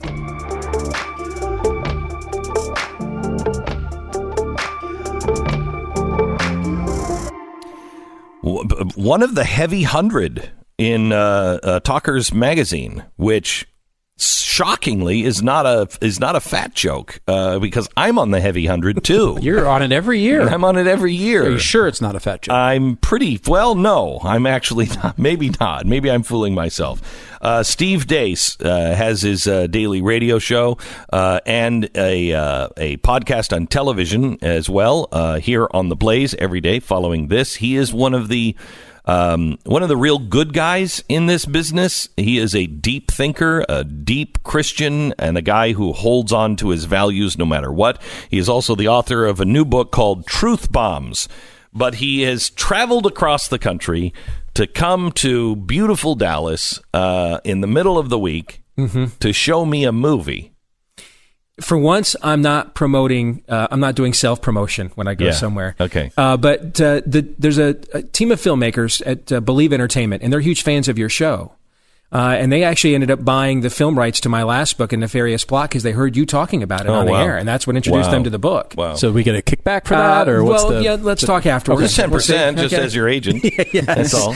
And they were mulling over what their next film project was going to be. Uh, and they chose to put this one as a priority over the film adaptation of my book, Mm-hmm. not knowing that, you know, it takes two years to make a movie like this. Not knowing we would be sitting here with the governor of New York saying the things that he said, well, uh, the governor of Virginia saying the things that he has said. Um, and, and the movie is unplanned. And I'm sure there's tons of people in your audience that know the story of Abby Johnson, the former Planned Parenthood uh, manager She's remarkable. uh, who uh, turned whistleblower. Yeah. And this is a movie that is based on her book and her experiences. And uh, you can find the trailer on Facebook. I've posted up on my Facebook wall as well. I, I think, though, the trailer doesn't do the film justice. The trailer, I think, only hints at what is in the film. What's going to set this film apart from other pro life movies you've ever seen is it's going to take you inside an abortion clinic. Uh, Glenn, you're going to see you're going to see abortions happen. Uh, it is not gratuitous. The film work, the way that they do it, you are fully aware of what is occurring uh, in a way that it confronts you with the reality of these situations. So, I mean, this isn't pimple popper on, you know, reality TV meets, uh, you know, meets the pro-life movement. There's nothing gratuitous or anything happening here. So are but these you know, are these reenactments? the reenactments of actual cases that Abby witnessed Okay. when she was there. And I, I, when they brought this film to Iowa for me to see it about a week and a half ago, and um, and the first five minutes, I was sitting there thinking, "Oh no, I'm going to have to tell the truth," and we're already off to a bad start. Because it has some of the, you know, it has some of the schmaltzy, cheesy Christian movie thing that when I came in here a little while ago, you looked at me and rolled your eyes because you know what I'm talking about. I know. I was. Uh, you know? I didn't know you were coming in for this. I Yep. knew I had a movie to see tonight, and and I was just talking to my daughter, and I said I don't want to go see this movie because I know that I don't want to not like it. I don't want to not like Yes. it, and I don't want to have to look a filmmaker who has tried so Right. hard right in the eye and say, "Dude, man, stop with the Christian preachy kind of I, stuff." I, I know, I know. It then takes a very dark turn about five minutes into this. You're thinking this is another, you know, Christian movie, and where's the cheesy conversion scene, right? Yeah, yeah, yeah. And then, and then Abby Johnson arrives at work on the day that changed her life, when they made her go inside the operating room when they were short of nurses, and actually forced her to confront for real not the aftermath of what is happening. She had seen a lot of young women that were bleeding, that were in serious medical conditions, and treated them afterwards. Uh, now she's got to witness uh, firsthand what was really going on She has in to there. assist. She has to assist, and you assist with her. And I, I'm no shrinking violet. The film made me made me swallow hard, took my breath away. Where the film needs to be great, that is it's great where it needs to be, and that's what I told them after I saw the movie. Meaning, people are going to be forced to see what goes on inside Planned Parenthood in ways they never ever have before. Do you think who's going to watch this film? Do you think it will um, strengthen the people who are on the border Mhm. uh, and bring them bring them on board, or do you think it has a chance of bringing people who are pro-choice and not strongly? I mean, Mhm. not you know, not giving to Planned Parenthood, but think they're strongly on pro-choice. Do you think they will go and see this? I thought when I first saw the film that the the target audience, you know, Stu, you and I were talking about your wife before we came on, and I thought the target audience is it would take people like your wife, uh, like my wife, like me, um, and and that's a lot of our audiences, and it would confirm them that now once and for all we need to end this, which is a pretty big audience. I mean, we had hundred thousand people at the March for Life a few weeks ago. But I think the audience, this is expanded now. Now that we're talking about live birth Oh, killings, I, I think. I mean, look, my wife, my daughters are talking about it. Everybody I know is talking about Yeah. it right now. It's this. There is, um, there is a fight for life, and it's beyond politics. It's not being stirred up this time. I should say this: it's not being stirred up. Do you remember when we were with um, Orrin Hatch? And we were talking about the Tea Party. And you know, we said, "Are people really going to come out in the Tea Party?" And and he was asking us about stuff, and he said, um, he said, you know, all I have to do is I'll just propose a flag burning amendment, and that always gets people in the streets. And we were horrified that he told you the truth. yeah, that he told us the truth. Don't tell that- us the that- truth. We don't want to know that. Yeah, that was just horrifying. And we all looked at each other as he was talking. We're like, oh my gosh, this guy is part of the problem. Mm-hmm. Uh, and, um, uh, and we knew that. He just didn't know we knew that. Right. Um, but uh, it, it was so horrifying. This is not that. This is not that. This is not a. Um, a a political football. It it wasn't at least started by the right. Mm-hmm. You know what I mean? Mm-hmm. It was this crazy group of people that actually believe, yeah, we can just let a child, you know, we'll birth the child, but if we tried to kill it, you know, we'll keep it comfortable until we decide how we're going to kill it. I mean, it, it's so far beyond what even Democrats think. Right. That the people who are pro life but have never been involved, I think they are. I think they're just beginning to wake up and go. You know what? I got this. Has got to stop. Well, it's because, and, and you see Abby's evolution in this film. You see her fall for all of the talking points, and they're and they're and they're not and they're presented objectively in the way a Planned Parenthood would present them. Uh, they're not presented ham-fistedly. You can see why a young woman in her situation who's had unwanted pregnancies, you can see why she would go down this road. And it's and and it sounds right and it sounds reasonable. And it's the same thing with my mom when she finds out you know, she's pregnant with me at 14. You know, and it, it seems reasonable when Roe versus Wade happens literally a month later. Uh, it seems reasonable for her not to want to be a mom at 15 until she has to hear the heartbeat of her own child and then she has to confront, can I really do this? Is this really the tonsillectomy that they're selling me that this is? And that's what, and that's what this movie forces you to confront more than any other pro-life film I've ever seen. Uh, and it does so pretty brutally. Uh, and I think they're, and, and maybe this is something we'll talk when they get down here tonight, is, you know, I would encourage them, and I've even told them behind the scenes, when, when, when you're done doing the NRBs and, and the, the Christian-y crowd, and there's a certain amount of safe that you have to, or, you know, and I, I've run into this all the time in my line of work. There's a certain amount of safe you have to portray to get these people on board. We don't want any controversy. We don't want anything like that. When you, after you, after you make all those rounds, you get those people on board. I think you should cut another trailer right before the movie comes out at the end of March and drop a bomb and let people know what is really coming in over 800 theaters on March 29th because this is not This is not a feel good story. You are going to be confronted with the truth of what is really going on in every one of your Planned Parenthoods all over America. I don't know if you've sold me on going to that movie. I think that that message sells a lot of people going, I don't want to see it. I don't want to see it. Yeah, you mentioned my wife, and my wife has been pro life as long as I've ever known her, very pro life. We have two small kids. Um, but this New York story has, I've seen a different side of her come out as far as the emotion and the passion a- about W- it. To the point to Yeah. where she's wi- risking her career. Yeah, in many ways. Um, and it's uh, and so uh, when this when I heard that this preview was coming, I mentioned it to her. One of her friends I, I had seen it somehow uh, as well, and and saw uh, you know what you're talking about. And sh- she, as someone who is super pro life and someone who is really passionate about this issue recently, in particular, I thought she was like going to be all in on seeing it. She was she was scared away by uh, seeing the actual brutality of it, um, and that's a tough thing for people to get over. I think when you're on the pro life side, right, like you can kind of make the, the understanding, okay, I, I'm already on the right side of this. I don't necessarily have to see it. For someone who, like Abby, I mean, this was Abby. She was on the pro choice side. And sh- this really moved her. It's the same thing, uh, you know, uh, that people, I'm a vegetarian, which uh, is the nation's only conservative vegetarian. Um, and, uh, but like, and pray I- for you. uh, Thank you. Uh, uh, but that's what they try to do, right? Like they try to show, okay, here's a slaughterhouse. Here's Right. the real brutality of what's going on, and that is effective for people, especially when they don't, they don't, they haven't really faced it. And if we can just get some people on the left or the pro-choice side, that not not the Tulsi Gabbards of the world, but Right. someone The who's right there, side. a Democrat, Democrat. who's who's just like, you know, I, I think you know, I don't like this, but you know, women should have the right to choose. That person can be really effective. By I agree. Like this. I totally agree with that. And I think, I think you know, there's one of the greatest pro life speakers I've ever heard is from here in Texas. Actually, uh, pastored a church for I might even still pastor it uh, over in Houston. Dr. Lawrence White is his name, and and he used to drop this line in his pro life speeches that just it was a neutron bomb, and that is the killing will continue until the church says make it stop. Mm-hmm. Hmm. And there's a lot of a lot of ministries around the country. They do their one pro life sanctity of life Sunday, mm-hmm. and then they just move on for the other 51 weeks out of the year, mm-hmm. and the killing continues. And and this is a this is a movie that is designed to close that sale. Are you willing? Do you do you really understand what you're for?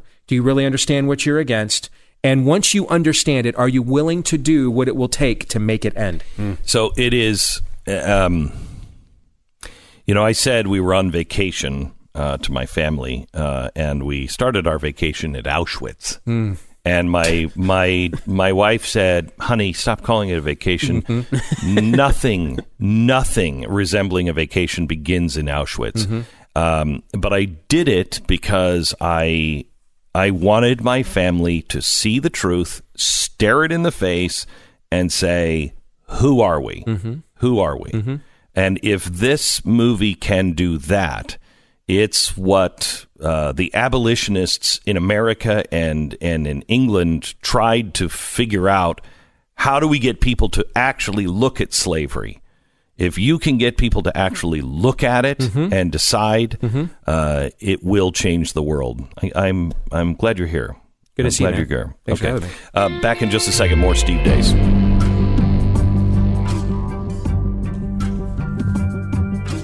Our sponsor this half hour is uh, is Norton Security. Now, uh, here's the problem with public public Wi-Fi. Public Wi-Fi is public. It's public.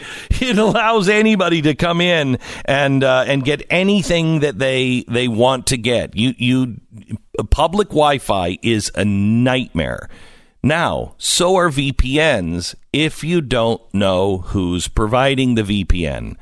Um, VPN is to guard you. Uh, it, it actually, if you've ever seen the you know movies where they're like, "Quick, trace the call. Where's he coming from? Where's the computer?" And it bounces around the map. Yeah. bounces all around the globe. That's what a VPN does, and it keeps all of your information secure. You're actually on a server, you know, in Sweden or something like that, um, and it keeps you secure. However, Facebook has just come out with a new VPN. Oh, I'm sure you can trust Facebook's VPN to never get any information from you. Oh no. Are you They're, kidding they are me? not interested in data. That Facebook. Yeah, they just don't yeah, care. They don't it. care. Mhm. You need Norton Secure VPN. Norton Secure Virtual Private Network.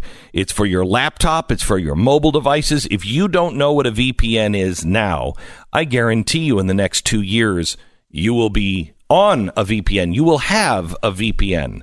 You need one if you want to be secure. Norton.com slash VPN starts as low as $3.33 a month.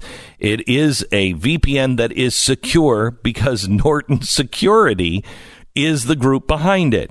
Norton.com slash VPN. Go there now. Norton.com slash VPN. 10 seconds, station ID.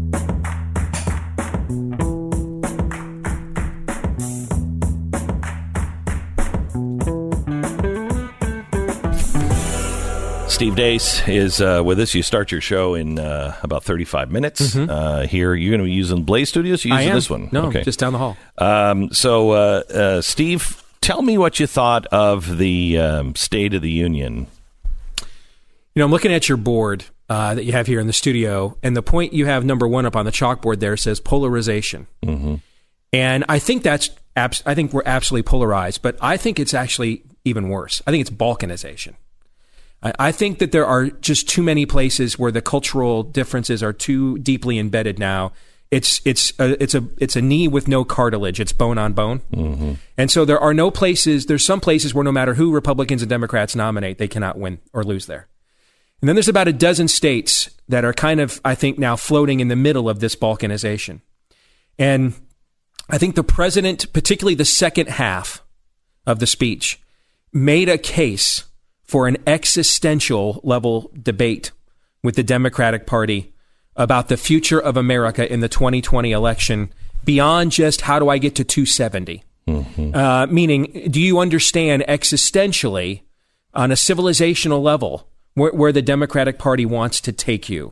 D- did you watch Kamala Harris not stand when we said we were going to kick uh, peyotes and drug dealers out of the country? Uh, did you watch uh, Alexandria Ocasio Cortez look at her neighbor in white and say, "Is it okay to stand for arresting and busting sex traffickers?"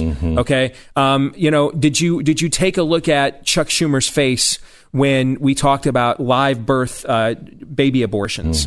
Uh, and and I think that he can if that is if I were his political director, that message to me is the secret sauce. The biggest the biggest problem the president has right now is just not liked enough. And if he could raise his favorables even to the Mendoza line, um, that there's enough balkanization in the country that he now becomes a positive enough vehicle for people that whether they like what he tweets on Twitter or whether they like what he says or not, when they say I, we can't allow them to take the country where they want to go, mm-hmm. and and this next election is going to be decided, guys, with suburban women. In 2010, 2014, and 2016, Republicans averaged winning that group by at least five points. They lost them by eight in the last election. And so, with Donald Trump, if he wants to be reelected, he needs to force those suburban women to make this choice. What do you hate more? What I tweet on the presidential throne at 5 a.m. or the direction the Democrats want to take the country? And the more he can force sub- suburban women to make that choice, the more likely he is to be reelected, and maybe by a wider margin than people anticipate. And the less that he forces them to make that choice, that's when his unlikable persona, persona comes to the table. And that's where you start getting into territory where it almost doesn't matter how crazy the Democratic nominee is. People will just want somebody different to look And at. that's scary. When it gets one on one, anything can happen. Mm-hmm. Uh, we only have about 15 seconds left. Glenn, could you just quickly uh, uh, describe what the Mendoza line is? Oh, not in 15 seconds. Not in 15 seconds. Really? Uh, you know what? I'm going to pretend I don't know and uh, and ask Steve to to, Oh. to define that. Because Steve hosts a Uh, sports show with, yes. with Curt Schilling. Uh, Yeah. He would be able to easily Yeah. describe the Mendoza line. You just kind of nodded as if you knew what it was. I do. That was interesting. Well, you know, I mean, You pulled it's, that a, off it's well. a very well known sports uh, line uh, and phrase. That was good. After Uh, I said it was a sports show, that was good that you identified. Well, no, I, I mean, I knew that already. Now I'm out of time. You're listening to Glenn Beck. I'm trying to think of the politician named Mendoza in history. I'm like, I don't know who that is. All right. No one should feel unsafe at home, period. There is no place at home for fear. And that's been SimpliSafe's mission from day one. Three million families and businesses agree, and they are now protected with SimpliSafe. I remember when this company had six employees and, uh, and just what? Eight months ago, 12 months ago, there were only 2 million people that were protected by SimpliSafe. Now it's 3 million. Uh, they're a remarkable company that really truly cares about people's safety and they care about their product, really, really care about getting it right. I love this company and these people. Um, they protect my home. They should protect your home. It's simplisafebeck.com. Simplisafebeck.com. Go there now and save a buttload of money. If you want more Steve Deace, uh, you can get it at blazetv.com slash Beck. Use the promo code Beck and save some money. Back with more in a second.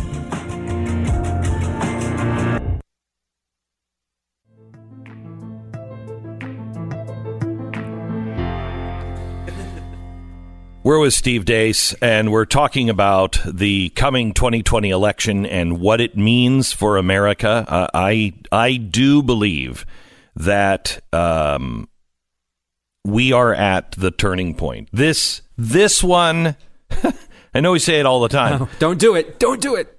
But don't you think it's true this time? Possibly, if if the candidate is a a raving socialist. It's what's going to happen in 2020 is the argument guys like uh, us have wanted all these years that Republicans like Orrin Hatch uh, have have said we don't need to have, and it's ridiculous, and you guys are radicals. We are finally going to have this argument. Unfortunately, it's not going to be because we pressed on offense. Moments like with the Tea Party movement, for example. Um, this is going to be uh, open war is going to be thrust upon you, Aragorn. Uh, Sauron is coming over the Black Gate.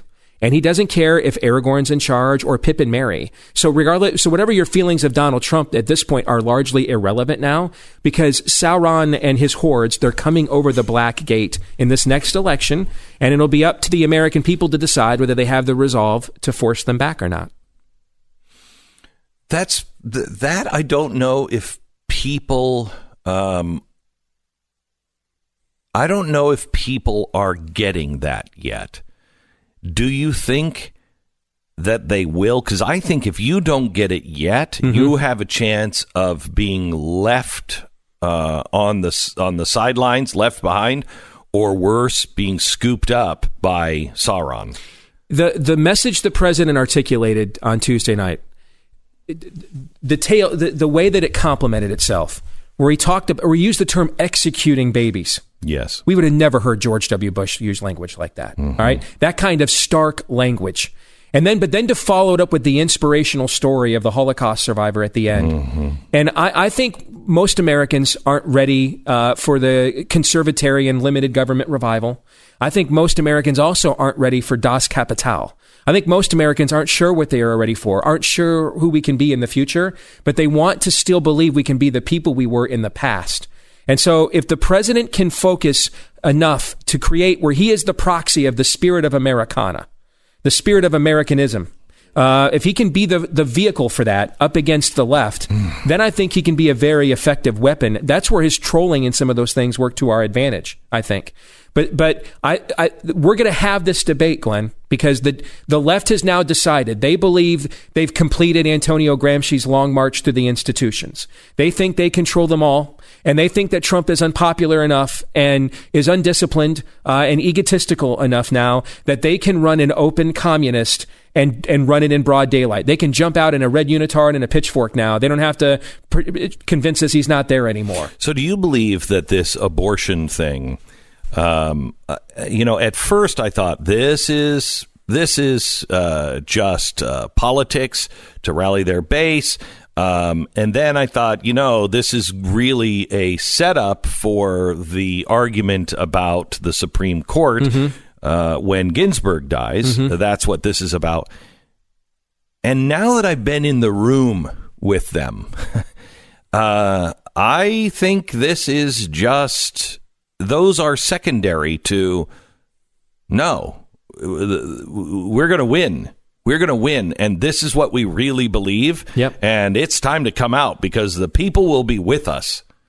And Yes. it's a, it's a it's an arrogance, uh, and I saw it sitting there um, in in the State of the Union. I, I I wish the cameras would have been from my perspective, from the back, because you could watch these people and how they were reacting the whole time, how they were coordinating when to stand, when to clap, what to clap for, when they were disgusted um, and making faces and booing and hissing that you couldn't hear at home. It was phenomenal. The arrogance, especially of the freshmen and the women who were all dressed in white.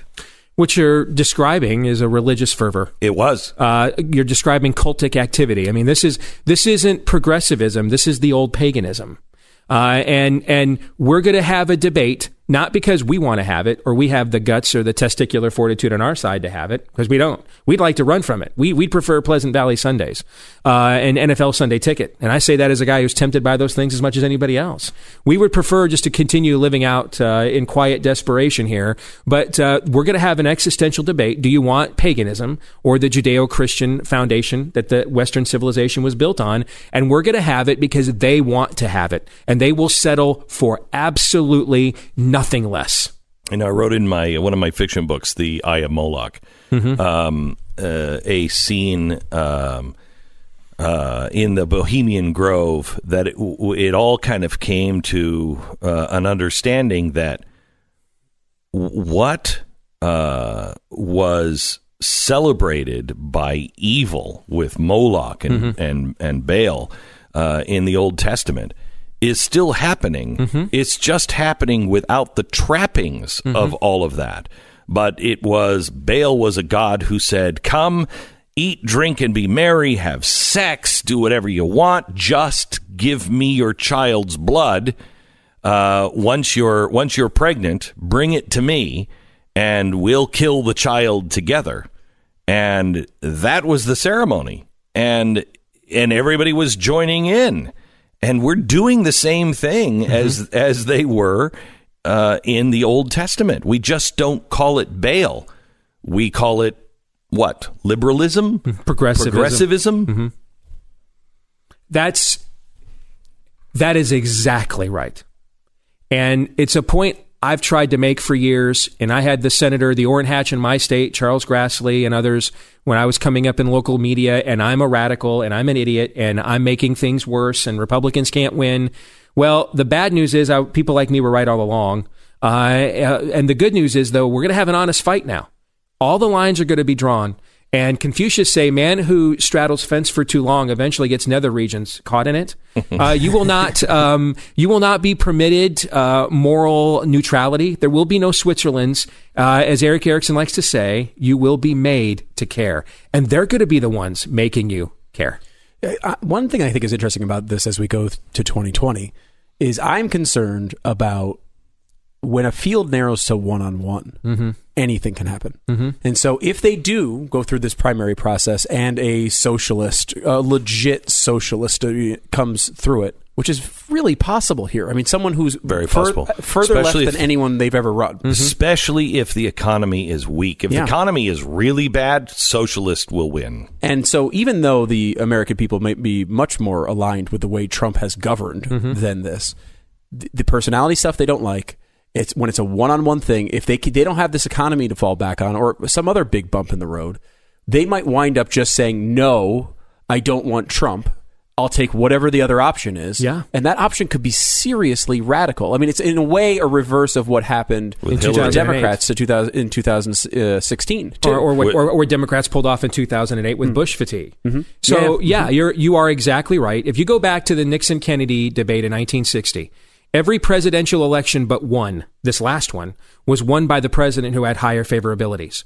The only reason it didn't happen this time is both Hillary and Trump were so far underwater, their negatives were so high Correct. that the favorable metric was irrelevant. Correct. Okay.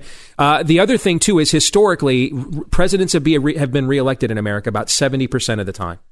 Uh, and and if you look at only one president in American history got reelected by getting fewer uh, electoral college votes than what he received in his first election when we didn't before manifest uh, prior Mhm. or past manifest testing. That was Obama. Obama, yeah. Obama's the only one that ever got reelected by his base shrinking from where he first got elected. And that's largely because his, he won by a lot in 2008. He had so the the challenge for the president, if if somebody on his team, somebody he cares about and respects around him, Stu, somebody needs to say to him, this year you need to be the president of the United States. You need to raise the stature and respectable respectability level of your presidency. And you let them go off and do their own little communist, uh, you know, locust feasting on each other, like HuffPo writing about, uh, you know, uh, the Minnesota senator can't keep a staff and all this stuff. Let them do that to each other. You need to, for people to see you as a credible president because the majority of Americans right now do not. And so you need to you need to build up you and your image and your presidency first. The time for trolling, which he greatly enjoys, and taking and the one-on-one combat, and I get it because I love it too. That time will come, but that time is not yet now. And if he doesn't build up the image of his presidency, he will lose that one-on-one. The problem there is, I think, is that uh, the president likes a street brawl. He likes it, Mhm. and uh, the Democrats know it. And they're going to provide the street brawl, Mhm. and they're just going to be taunting him, I agree. like him. like Nancy Pelosi's little insulting clap. Mm-hmm. Okay, they're going to goad him every step of the way. He needs to have the strength to restrain himself. Yep, And she- because she- it will be bad if he rises above and says, "That's whatever they want to do. They're doing." She's goading him right now to go to, to- for the shutdown again. She, her, her latest comments on the shutdown was like, "Look, we're not going to have another shutdown. I know we're not. It's too hot to handle for him." Now you say that to Donald Trump. Yeah. The first thing he wants to do is shut not only the government down but the entire country just to prove a Yeah. point. And they're trying to goad him into things that they find beneficial. And it's going to be tough for him to resist it because they're just so irritating. They are. they really are. They are. They are. Steve Deace, you can hear him. Uh, he's going to be next on the uh, Blaze Radio and Television Network, blazetv.com slash Beck. Subscribe now. Use the promo code Beck and you're going to save uh, some money on that, 10%. Steve, thank you so much. Yeah, man. Thank We'll you very talk to much. Take talk care. to you again. Be listening in about 15 minutes. And don't forget about the book, uh, Truth Bombs, is out now in stores. Uh, get it from Steve Deace. Uh, you got to get that uh, right away. Okay, let me tell you about X chairs. Oh, I can't tell you how good it is to be out of the Washington Bureau. Uh, they don't have X chairs. In fact, I think they have some sort of torture chair. It Is it medieval brand? Yeah, it's like uh it's almost like those uh, 1970s like mushroom chairs. I mean, it's it's like some design chair that supposedly looks good. Rent's a lot cheaper here in, in Texas. Oh my I don't know what they're paying up there. You walk you walk into the room and you're like, I ain't not sitting on that. And uh, lo and behold, you're sitting there for three hours, and it is a nightmare. it's a nightmare. I could barely walk after the show yesterday. X chair, great, great chair. X chair, they have the Super X chair, which has, I mean, it's like Professor X is going to wheel around in it. It's a great chair. Uh, even the X Basic, which will save you a lot of money, has all of the great adjustments. And I'm telling you, they are as comfortable as any recliner. When you lean back, they're as, as comfortable as any recliner I've ever sat in. This is an office chair. Go to xchairbeck.com. They have a new financing option. You play, pay as little as $30 a month. Xchair also on sale for $100 off. Just go to xchairbeck.com. That's xchairbeck, B-E-C-K dot com. You'll also get the uh, free footrest. Uh, and uh, if you use the promo code BECK, you'll save that $100. Get the footrest as well at xchairbeck.com. Radio code BECK.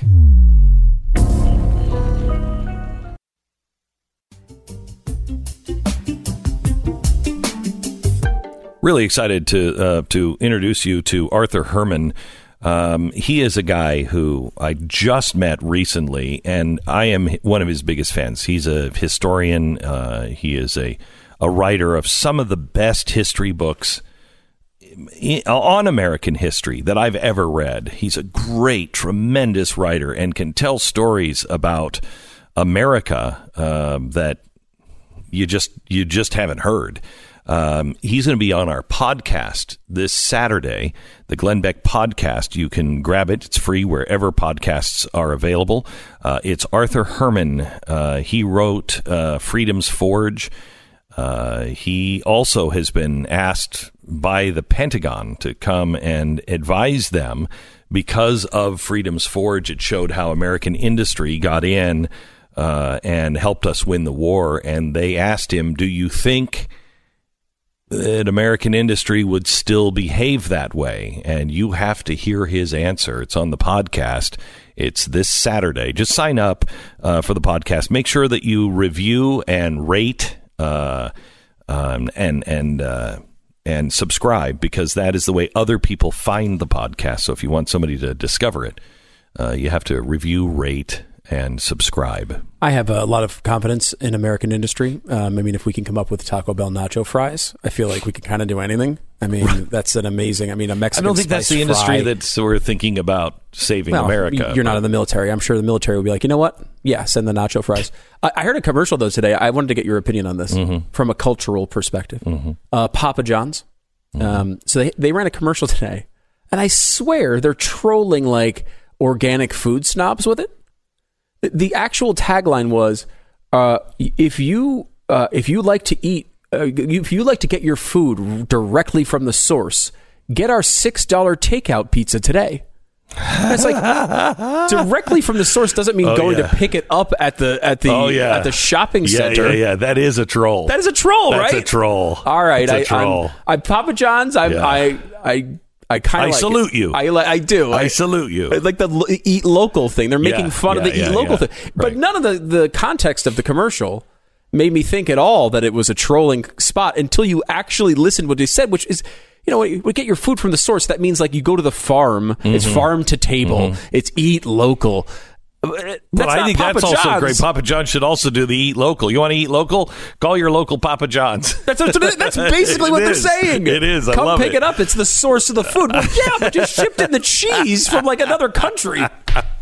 Which again, I'm totally fine with. I have absolutely no idea where it The comes tomatoes, man, the tomatoes were made in Mexico, and I mean made. They were grown. They were made in Mexico. I love that. We need more c- companies with balls. I mean, like Papa John's has had its own issues uh, the past few years where they've uh, s- s- kind of folded a little bit on some uh, very uh, tough moments. Which kind of surprised me that they would go down this road. Usually, when a company has a an issue like this, the next twelve years of their advertisements are, "We just want you to know we're not going to show you a piece of our pizza, but we really like black people. Black people are wonderful. You know how much we like black people more than white people. I'll tell you that much." It's like that's your ad campaign for the next six months. Yes, uh, or but maybe I think six you're getting to the point now to where people know they're going to hate us no matter what we do. Yeah. So And who's your fan if you're Papa John's? Like it's the person who thinks eating local is dumb. So I think that's a yes, that's a good yes. campaign. Eat local. We're local. Yeah. we'll drive it to your house. Come on, that, I mean, you can't get any more local than that. It's your place. you, think, you think an out of towner's going to do that? No. no. I, I, I, I, I'd like to see more of that, quite frankly. All right, see you tonight. It's a call-in show. Any questions you want, State of the Union, whatever, at uh, blazetv.com slash Beck, 5 p.m. Eastern.